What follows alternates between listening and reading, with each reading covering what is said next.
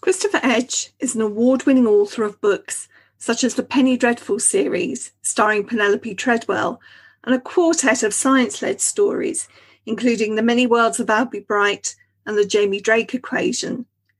He's also an experienced editor and has written books on the skills and the craft of writing for young people. It's always great fun to invite Christopher into the reading corner, and last year we chatted about The Longest Night of Charlie Noon. You can still find this episode in our archive of past recordings if you'd like to listen in. But today we're going to be talking about a book for readers from around eight upwards, wittily titled Space Oddity. So it gives me great pleasure to welcome back Christopher Edge. Thank you, Nick. Lovely to be here. So much to talk about with this book. And let, us start at the beginning because it's a little bit different to other things that you've written, in as much as there's this tiny print at the back of the book that explains that this was from an original idea uh, by somebody called Sarah Ryan. What's all of that about? Yes, so this is a book that I was approached to write by by the publisher Chicken House, and they run a competition with the Blair Partnership, the kind of talent agency, called the Big Idea Competition, where people can send in ideas for stories, basically. And those stories might become books, they might become films or television series. And Chicken House have, have published several of these over the year. There was a book, Sky Chasers by Emma Carroll, a book called The Fandom by Anna Day. And these are, stories that had kind of had a spark that started from this big idea competition. So when when Chicken House they received this uh, idea from Dr. Sarah Lyon, who's actually a scientist by trade, I think, and she had an idea about an alien family on Earth, and the the, the, the boy who thought he was human discovering he was an alien. So that was the kind of the beginning idea, and I took that. And I think to write anything, you have to make an idea your own. So I kind of took that initial idea and gave it a bit of a twist. I thought actually what I was interested in is a boy with maybe a dad who's an alien and a mum who's, who's a human. And then it allowed me to kind of explore idea, questions of identity and things like that. So mm. yeah, I, I think to write anything, it's, it's great to have the spark to, to kick you off, but then to write something, you have to then make it your own and find the interest in that idea for yourself as to write it. Absolutely. And I'm going to say uh, that you have absolutely done that. Uh, as I read it, I know it's a Christopher Edge book. Um, um, and we're going to talk about some of the reasons why. Maybe uh, we should just give listeners a brief overview of what the story is. And then uh, there are some themes that I'd like to talk about uh, from uh, the book. But let's set it up for the readers first of all. What happens? How come this alien dad is on Earth? Well, when I was approached the idea, I thought, well, how would that alien have got here on Earth? And I had an idea, I, I was listening to the radio, and Space Oddity uh, by David Bowie came on, and I'm a huge David Bowie fan.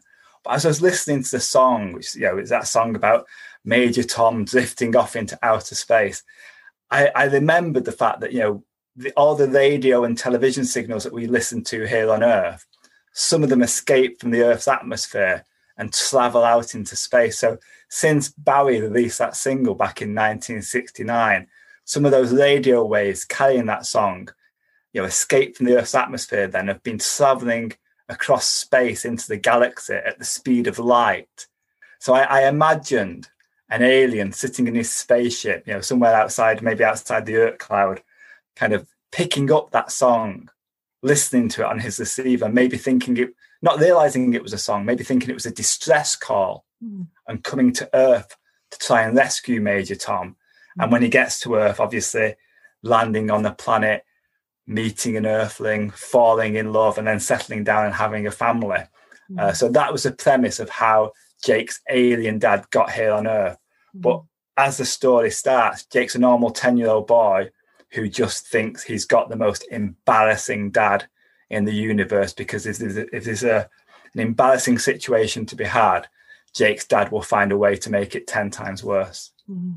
I have to say, it's a genius idea, that I, uh, idea of Bowie's song drifting up there, because it is the most plaintive of songs. And oh my gosh, it's so emotional. Yeah. Uh, and you can imagine somebody picking this up as a distress signal. It's uh, just wonderful. So I think it would be really good now to hear um, a bit of the story. Yes, yeah, so this is a part of the story where where Jake's dad's just revealed to Jake that he's an alien, but Jake has accidentally uh, set off a kind of cosmic distress call using the quintessence, this heart of Ion spaceship, and that's attracted these killer robots who are now looking for Jake and his dad to kind of eradicate this alien life that shouldn't be on Earth. So they've just clambered, they're escaping through the woods and have found uh, a zorbing point. So they've climbed in some inv- inflatable zorbs to try and damp down their signals they're sending out. But then the killer robots discover them and are hovering just outside this zorb that Jake and his dad are trapped inside. So I'll just read you that that part from that point of the story. Close up, they look more like robots, silvery metallic shapes glinting inside the spheres of glowing light. Fear coils inside my mind as I stare into the brightness. I want to move. I want to run, but we're trapped inside this inflatable idiot ball, and there's nothing I can do. There's a crackle of static, and then I feel the air start to harden around us. I turn towards my dad and see the look of panic spreading across his face, too. Outside the inflatable globe, the three glowing spheres seem to brighten, and I wince as I wait for the silent explosion of light. Dad said we'd find an A to Z of adventure here, but I didn't think this would mean being zapped by aliens while trapped in a zorb. Then I remember it's my dad who's the alien, and maybe me too, but we're still stuck inside this zorb. Suddenly, an idea hits me out of nowhere, a lightning flash of inspiration that gets me reaching for the dangling straps. We don't need to get out of here to escape. We just need to move. Hold on tight, I shout, poking my toes into the rubber footholds at the base of the, of the zorb. I pull the Velcro belts across my shoulders and my stomach, pulling them tight as I try to strap myself in. Realizing what I'm doing, Dad does the same. Facing each other, we grab hold of the handles on the opposite sides of the Zorb's inner core, our arms and legs outstretched as we stand there defenseless. Through the transparent plastic, the blue white light seems brighter than the moon, and if we're going to do it, it has to be now. Let's go. Holding tight to the handles, we rock our bodies backwards and forwards as, with a reluctant squeaking noise, the Zorb begins to move. It starts to roll forward, slowly at first, pushing open the metal gate as I feel myself turned upside down. The blood rushes to my head and then drains away almost immediately as the Zorb continues to roll. I can hear the ground rumbling beneath us as the brightness fades away and is replaced by an onrushing dark. We're picking up speed, the inflatable plastic squelching around us as the Zorb careers down the slope. I seem to have left my stomach behind as the floor of the Zorb turns into the ceiling and then back into the floor over and over again. I feel like I'm spinning around a black hole, the gravity getting stronger as a giant ball bounces past the trees. I want to get off. My knuckles whiten as I cling to the handles, my mouth opening wide in a scream. But no sound comes out as I'm flicked back over again and gravity pushes a scream back down my throat. I've made a mistake. Being zapped by killer robots would have been a quicker way to die. I catch a glimpse of my dad as we tumble over again, and I see the massive grin on his face. Whee! I don't believe it. He's actually enjoying this. Every bump in the track sends a Zorb flying higher. It feels like we're traveling at 100 miles an hour, and through the plastic walls, the darkness seems to blur. I don't know which way is up or down anymore. The only thoughts inside my head are a spin cycle of fear. Woohoo! Dad shouts. Eat Zorb dust, killer robots! The inflatable ball crashes into a bank, bouncing sideways as it clears the trees, and I catch a glimpse of the tents in the field. Oh no, how are we going to stop? Brilliant. I think what that uh, little episode gives for us is a real sense of there is jeopardy in this, there is adventure, and there is a lot of humour. Um, and if anybody wants to know whether Jake's going to stop or not, they're just going to have to read the rest of the book. So, two sides really, two or two strands to this story. One is the, oh, I was going to say the human story, but the relationship story uh, about Jake and his father. I mean, he's hugely embarrassed by his dad because he doesn't really know what's going on. So, where does that lead Jake and his father? Well, J- Jake's kind of quite a- alienated. That's a good word, isn't it? alienated from his dad in a way because you know his dad is so embarrassing. You know, if his dad's in the supermarket and the supermarket till starts kind of beeping at him, he'll start aiming the the uh, the supermarket kind of price tag gun to kind of zap it, thinking it's about to attack him like a killer robot. So Jake's dad does some terrible things. So at the school fair, you know, he builds a, a giant Lego spaceship that then escapes from its moorings and, and nearly crushes the year fives and jumps on stage in the school concert dressed as a very bad Darth Vader and starts taking part and ruining Jake's big moment because Jake's doing a gymnastics routine. So any way that Jake can be embarrassed by his dad, he is. But Jake's dad's not doing it to embarrass Jake. Jake's dad is in a way doing it out of love. He wants to be close to Jake. He wants to share these experiences with Jake. But Jake doesn't recognize at the time. And so part of what the story is about is about Jake coming to understand who his dad is, but also why his dad acts like he does, and and and, and realizing the love that his dad does have for him, and and and which is the thing that kind of drives the second half of the story, which is when Jake's dad actually gets taken away from Earth by a giant mothership because he's actually broken the rules of the universe by coming to this primitive planet that's been actually being kept away from the rest of the universe. So the second half of the story is in a way Jake having to rescue his dad. And it's his love for his dad that, that obviously drives that. Mm.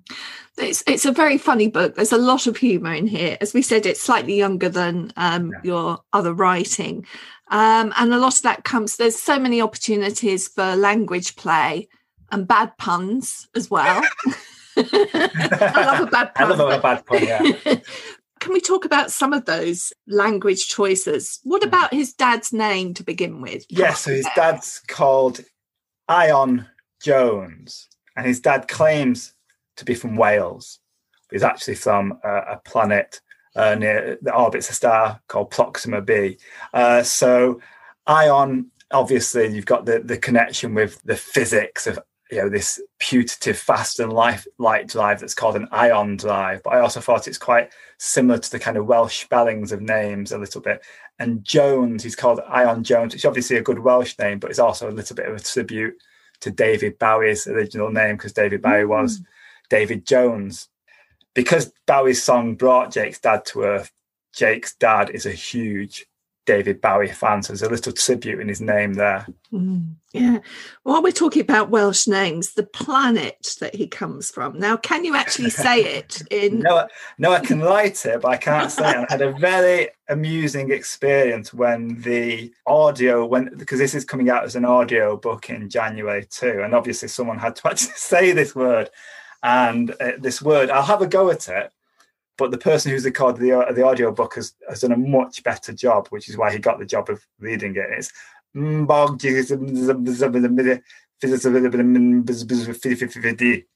that's the name of Jake's home, Jake's dad's home planet. But that's actually a little tribute to the Welsh town with the longest name, clan, whatever it is. I'm not going to attempt it. So basically, the name of Jake's dad's home planet is the, exactly the same as that name, that Welsh town, but with every, letter transposed one up. So the L becomes an M, the M becomes an N, and that gave me that. And that's a strange tribute to a, a Welsh band that I love called Super Furry Animals, who did a, an EP called The Name of That Welsh Town in Space. I love it. I, I, this is part of what came through um, with the book. It felt to me like you'd really enjoyed writing it it that it know, was fun. It. Yeah, I mean that's the thing. I mean, I mean, this is the first book, first novel that I've ever had that's been illustrated with interior illustration. It was wonderful seeing Ben Mantle bring his imagination to it and mm. put those pictures in because my older books obviously aren't illustrated because they're aimed at slightly older readers. Yeah. But with with this one, it was lovely to kind of really embrace the humor and kind of putting some of my love of things like Hitchhiker's Guide to the Galaxy and things like that into mm. this story was was a lot of fun, something I enjoyed doing. Can we just talk a little bit about the audio side? You, have talked about your audio uh, reader coming to you um, over the name of that planet, and there are quite a few musical references in here that are written phonetically, which I had great fun with. I, I think after going down the false track of thinking it was the Beach Boys at one point and trying to put Barbara Ann in there. I yeah. eventually worked out that it was Star Wars. I should have been able to do it quicker than that, but it was the Bar Bars that did it for me. And it it, it looks like this bar bar bar bar bar bar bar. bar. Right, well, that is actually. How does it go? that is a Star Wars theme tune rendered phonetically. It's like ba ba ba ba ba ba ba ba ba ba ba ba that kind of thing. And then later on in the story, when this giant mothership comes down to uh, take Jake's dad away for trespassing on planet Earth, there's a, a five note phonetically represented theme which goes dun dun dun dun dun which is obviously the close encounters theme that yeah. comes when the spaceship comes down but in the story after Jake hears that for the first time, he's able to use this device called the quintessence, which translates any alien language. And he realizes that this dun dun dun dun dun theme is actually saying caution, spaceship reversing, caution, spaceship reversing. So yeah. It was quite fun to put these little musical interludes into the book because obviously kind of music's a big part of the story too it is it is and uh, you mentioned the quintessence there, which is this it's the heart of Ion's spaceship. Tell us just a little bit about it. Ion's spaceship, when he came to Earth, because it's it's illegal for advanced alien civilizations to to visit what are what, what are called P class planets, primitive worlds, where the residents of those worlds aren't as advanced because basically what's happened is the advanced alien civilizations that exist throughout the universe have have basically been able to watch the Earth's news. And if you think about the impression of the planet you'd get from just watching the news, they, have not got a very good impression of planet Earth. So they've put it in what's called a cosmic zone of exclusion. So you're not allowed to come here. So when Jake's dad lands on Earth, his spaceship is destroyed by these other aliens who, who don't want to let him be there. But all that survives is, is the quintessence which is kind of a small egg shaped device, but it has so much functionality. It puts your iPhone to shame. It can translate alien languages, it can send a quantum distress flare across the universe to let everyone know you, you're here. Lots of different amazing things that you could do, but it just looks like a pebble. Mm-hmm. So when Jake's dad reveals that this is an amazing piece of advanced alien technology, Jake just thinks his dad's showing him a stone. Mm. Originally, in the first draft of the story, that device was called the Thingamajig.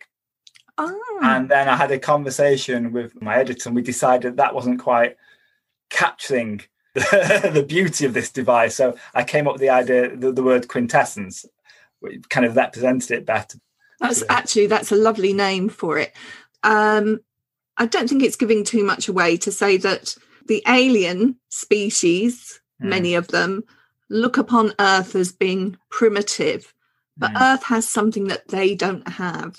Yeah. And that is around music and the arts. Yes. And we might be imperfect in lots of ways, but this is something to be celebrated. And that yeah. comes through as well. So tell us a little bit more about music in the book and why it's so important. Well, I was finishing the, the final draft of the book during the first days of, of, of lockdown. And one of the beautiful things that came out in the lockdown, there was these things called Twitter listening parties that Tim Burgess out the band The Charlatans set up, where he invited different musicians to talk about their albums, and everyone played the music at the same time and then tweeted along with their thoughts and feelings. And what that reminded me of is this unifying power that music has to bring people together and to share emotions and the greatest songs, you know, in just three or four minutes can encapsulate huge ranges of human experience. So the music in the story uh, Jake and his dad want to convince the cosmic authority who, who, who is in charge of this decision to keep Earth separate from the rest of the universe, to convince them that Earth deserves to be in this cosmic community of, of stars. So uh, they kind of use music to show what humanity can be, but also to bring them together. So I thought I, I had a kind of idea of a intergalactic listening party and this kind of like this music bringing together humanity with these alien races and there's a, a scene near the end of the book where there's a kind of vast theatre on this giant spaceship filled with every type of alien you could imagine all listening to david bowie's space oddity we're going to have to talk about aliens now. Aliens, yes. Let's talk about the Gesundai. yes. There's a serious aspect to this, isn't it? You, you've got a dedication at the beginning, not a dedication, an epigram from Arthur C. Clarke.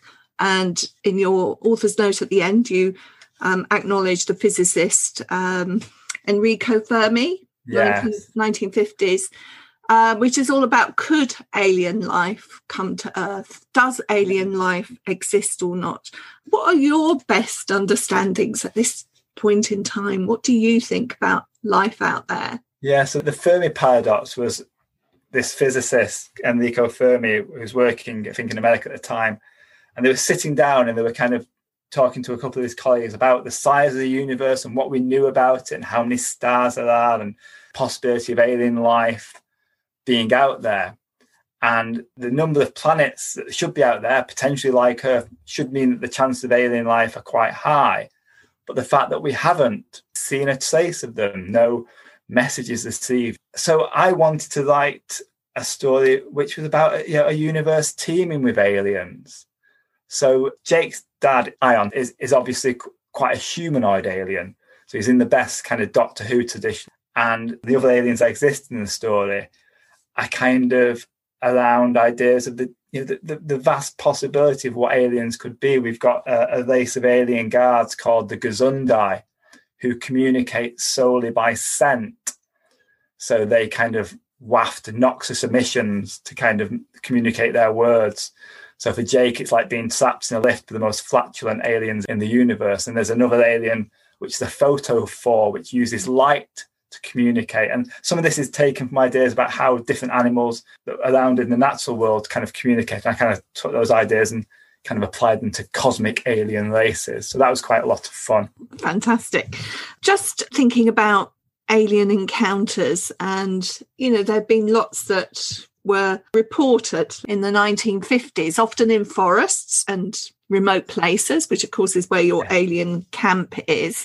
So, my question here really is whether you have ever seen anything that could have been an alien encounter. I don't think I have. I'd have loved to have done.